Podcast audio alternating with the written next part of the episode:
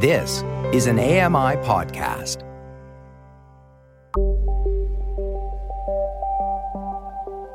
Welcome to Voices of the Walrus on AMI Audio, where professional readers give voice to articles from Canada's best general interest magazine. I'm your host, Roger Ashby. Preserving Canada's wetlands may be our best defense against floods, wildfires, and a changing climate. Norma Wick reads For the Love of Peat by Edward Struzik. Edward Struzik is a fellow at the Institute for Energy and Environmental Policy at Queen's University and the author of Swamplands, Tundra Beavers, Quaking Bogs, and the Improbable World of Peat. This is an article titled For the Love of Peat by Edward Struzik. When the 2016 Horse River Fire began making its run toward Fort McMurray, wildfire fighters were shocked by its severity and speed. The region, once dominated by wet peatlands, had been drained to make way for a tree planting experiment. As water was diverted, thick layers of peat, dominated by sphagnum moss, which can hold up to 26 times its dry weight in moisture, disappeared or were badly degraded. Thirsty, flammable stands of black spruce took over. The fire tore through the tinderbox of trees.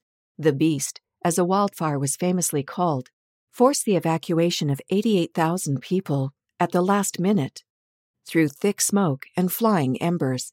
While a natural peatland may not have halted the fire, it would have slowed or tempered the blaze. It was a classic example of unintended consequences. In this case, born from underestimating nature's genius. Canada holds between a quarter and a third of the world's peatlands, which include acidic bogs and more alkaline fens, as well as swamps and marshes. They can be found across the country, from British Columbia to the Northwest Territories to Nova Scotia, growing many meters deep into the ground. Due to their density of decomposed or decomposing plant material, one square meter of peatland in northern Canada holds approximately five times the amount of carbon as one square meter of tropical rainforest in the Amazon. But the country's peatlands have been so degraded by the construction of mines and hydroelectric dams, by oil and gas developments, and by urban expansion that we are losing an ecosystem crucial to the prevention of natural disasters such as forest fires, as well as destroying a key mitigator of climate change peatlands have long been maligned. People have called swamp gases that glow at night corpse candles, will o' the wisps, and jack o' lanterns, named for a man who, the story goes, sold his soul to the devil and was condemned to walk the bogs at night, carrying a lamp. For centuries, bogs around North America were drained to create agricultural lands, cut out of the earth, dried, and burned as fuel or destroyed simply because bogs were believed to cause ill health in those who lived nearby. Into the 20th century, doctors attributed malaria, cholera, and various chills and fevers to the miasma that emanates from these soggy lands. Today, peat has become big business. Canada produces 1.3 million tons of peat annually, primarily by cutting it out of the ground in Quebec, New Brunswick, and the Prairie provinces. The country is also the world's top exporter of peat, much of which is used as a soil additive by gardeners and farmers. Yet, despite peat's economic value, cities and utility companies across the country often face few repercussions for draining or degrading vast peatlands. For residential developments, the construction of seismic lines and well pads, and the mining of bitumen, even though the federal government and some provinces demand that these projects don't negatively affect wetland functionality. In the Hudson Bay lowlands, which are the second largest contiguous peatlands in the world, the so called Ring of Fire, approximately 13,000 active mining claim units held by 18 companies and individuals, threatens to release massive amounts of carbon from approximately 325,000 square kilometers of peatland. In Labrador, not only will the Muskrat Falls hydroelectric project inundate and destroy peatlands, but its transmission lines will slice through 1,731 fens and bogs. In an environmental impact statement, Nalcor Energy, now under Newfoundland and Labrador Hydro, claim that it is not practical to assess the functional value of these peatlands. It may not be practical for companies to consider but the degradation of peatlands will mean the loss of the many virtues these ecosystems offer. Peat is the filter that separates microbes and contaminants from the water that most Canadians drink. In the 1980s, botanist William Niering challenged the prevailing view that peaty fens and bogs were waterlogged wastelands by calling them the kidneys of the landscape, a crucial organ of our environment. Peat also acts as a giant sponge, absorbing moisture when mountain rivers swell and flood their banks, as Alberta's Elbow and Bow rivers did, catastrophically, in 2013. The worst flood in Calgary's history was so damaging because most of the peatlands in and around the city that might have sopped up some of the water had been drained to make way for residential developments. The flood would have been worse had alpine forests and intact peatlands, like the Sibbald Fen, upstream in the Rocky Mountains, not held back as much water as they did. In Canada, a small cadre of scientists has become masters at accumulating peat in degraded fens and bogs such as the one in the Lac Saint Jean region of Quebec. In the 1990s, Johnson & Johnson extracted from the area to produce a peat-based sanitary pad that was sold in 85 countries. When the company shut down the operation, as its environmental messaging began to fail, it turned to peatland ecologist Lena Rochefort, a former student of Dale Vitt, one of the first to successfully restore a fen in Canada. Growing peat on land where the top layers have been extracted is not that complicated. It begins with what Rochefort describes as building the basement before slapping on bricks and wood. Mosses are the cement she uses to build a foundation of that basement, sphagnum for bogs, brown mosses for fens. Once you have the foundation for the basement in place, she says, the rest will come.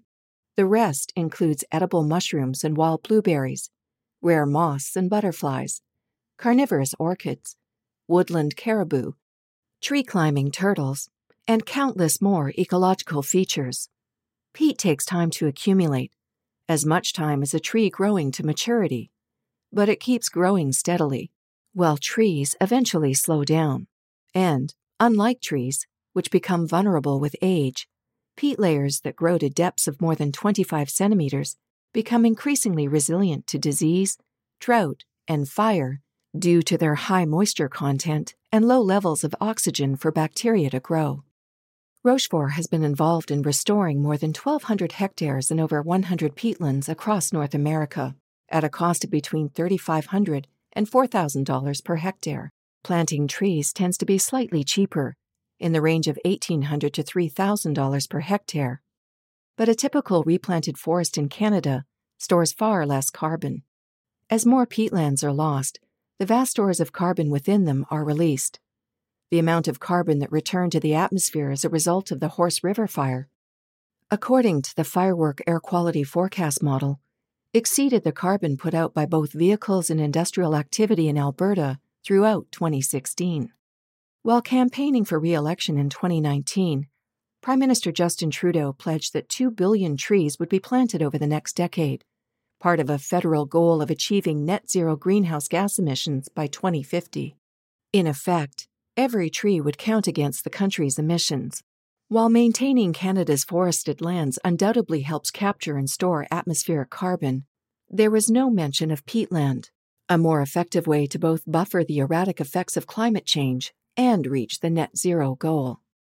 Other countries are taking a different approach. Russia is investing heavily in restoring its peatlands to slow the runaway wildfire crisis that is causing so much carbon emission and air pollution. China has spent even more to restore peatlands in Sichuan province's massive Zoige wetland, approximately twice the size of Prince Edward Island, in an effort to conserve the water that hundreds of millions of people living downstream depend on.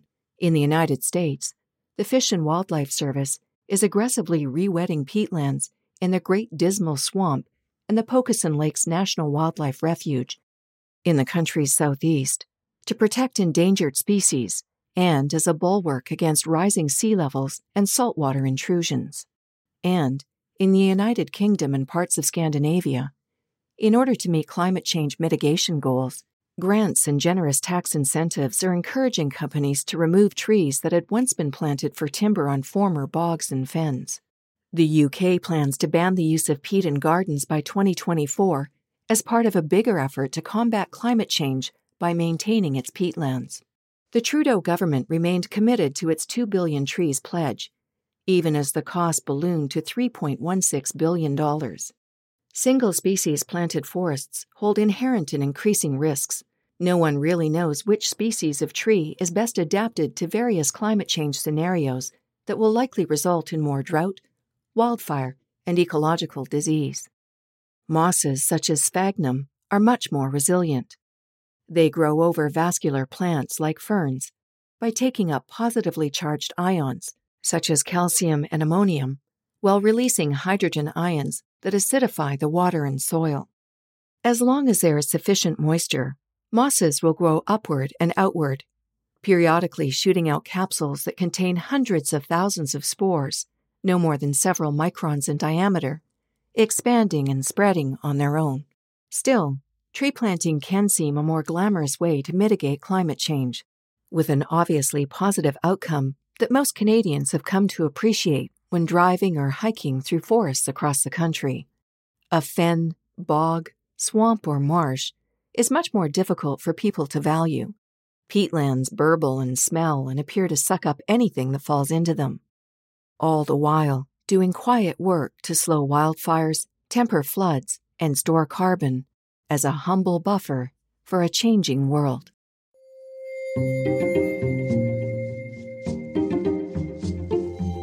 That was an article titled For the Love of Peat by Edward Struzik. You've been listening to Voices of the Walrus on AMI Audio, produced by Don Dickinson. Audio engineering by Sam Robinson and Bill Shackleton. The manager of AMI Audio is Andy Frank, and I'm your host, Roger Ashby. If you enjoyed this podcast, please consider giving us a rating and review and subscribe for more.